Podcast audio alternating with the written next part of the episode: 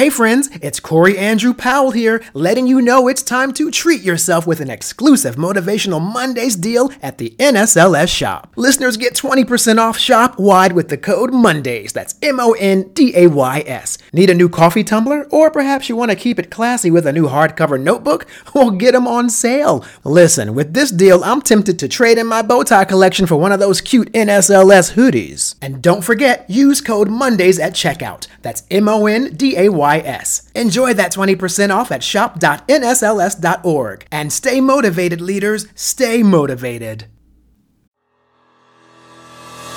On this week's episode of Motivational Minutes, criminal justice advocate Donna Hylton shares how we all can get more involved to support efforts for prison reform.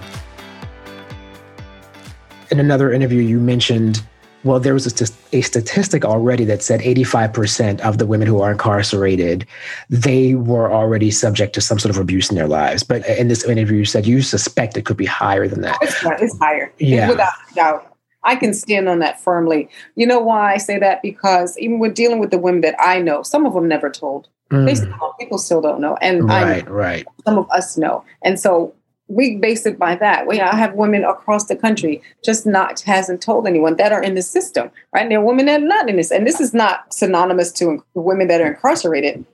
This is synonymous to women, unfortunately, everywhere, right? And so we're talking about, we went from a, a population of a little over two thousand women back in nineteen seventy-three, seventy-eight to close to three hundred thousand women, right? Vast majority Black women. We're the fastest growing population, Black and brown women. White women too have caught up in a little bit, right, worries, but we have to look at the dynamics of that as well.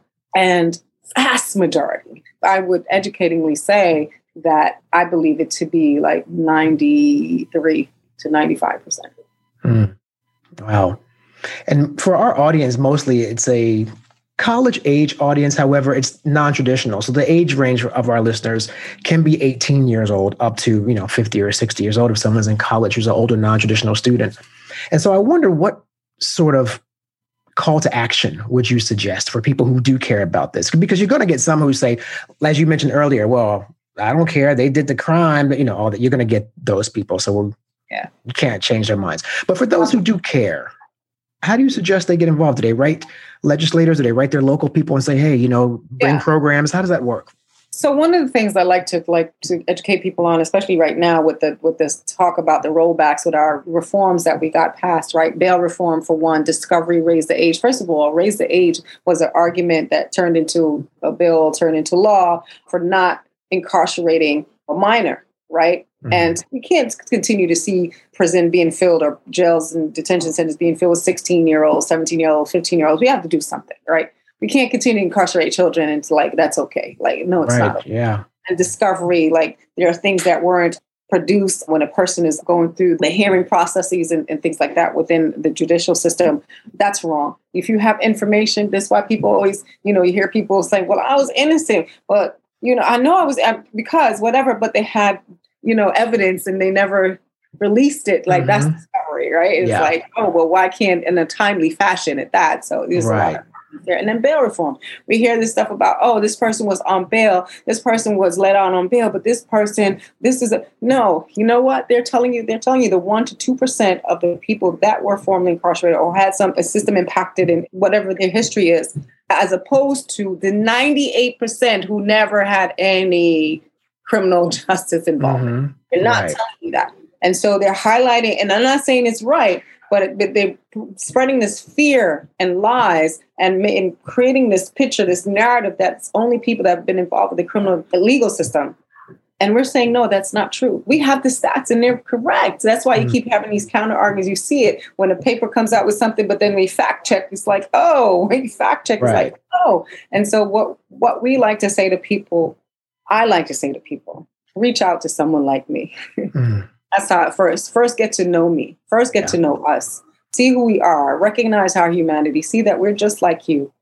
Maybe some people just didn't get a chance. People talk about second chances, third chances. Well, some people didn't get one chance. Mm. And so maybe it's okay to reach out and see who you really see who your neighbor is. Really see your neighbor is. So if you want to get involved, you want to understand more, reach out to those organizations. This is New York City or wherever you are. They're a lot of reform and five oh one c three nonprofits doing this work. across the country, but especially here in New York, like reach out to us, you know, see who we are, find out why we're doing this work. You know, I didn't come out after twenty-seven years being an adolescent, going in the system, coming out a middle-aged woman to go in to do this work. I haven't had an opportunity to basically live, but it's so important to me because I see that we have brought ourselves into a very dark place. And I'm fighting for us to maintain that light that's within each of us and within this world, because we have to, we have to, we, we are much better than this. And we can't continue, we should not continue to label people and look at people as monsters and by the worst thing they've ever done or been uh, accused of, right? Some people have not done it, been yeah. accused. We can't continue to do that. So I encourage people, that action call is, before you even look at that stuff, get to know who we are. Hmm. Well, I would just say that one of the most intriguing parts of your story for me is the redemption part, right? It is the idea that you are more than your your past. You are not just what your circumstances were. And that's a big one. One of the interviews I did recently with Stedman Graham, he had that statement where he said to me, you know, you are not the result of your circumstances or your past. You know, you are the result of the future you want to have. So I think for this being a leadership podcast, it was really important because who knows, young people out there who are listening, they don't know what kind of situation they may find themselves in. And it's a mistake they may make. But it doesn't mean that that has to be your life. You don't have to be that mistake for the rest of your life. You don't have to be. You can learn from that mistake and you can move forward, pay it forward, you know, share that mistake with some others and say maybe they can see themselves in it. And, you know, that's what happened many years ago. We had young people resonating. You know, we had part of a writing group with Eve Ensler. And we had um, this documentary, What I Want My Words to Do to You, that was out there. And there were kids writing, especially to me, getting caught up in this people that were saying they were going to go here and do this or whatever and found out it was something else. And they walked right into a situation.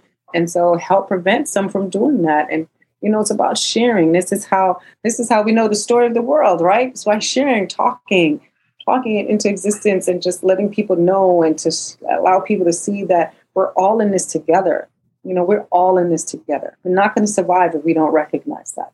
We're not mm. going to survive. We continue to try to find bound, you know, things that divide us as opposed to unite us. You know, we can't continue to do that. And so I encourage young people, old people, encourage those that also might think like, oh, well, yeah, you did crime, so you do the time. I encourage you to get to know, really find out, really hear the truth. Listen to the person, because oftentimes we're not allowed, our voices are not allowed, you know, to be to, to be heard. You know, you're not allowed to hear our truth. You're, you're told a narrative, something scripted, created, so it can do exactly what they want it to do. Continue to fill up the system, continue to disparage communities of color, continue to sexualize and criminalize young Black girls, right?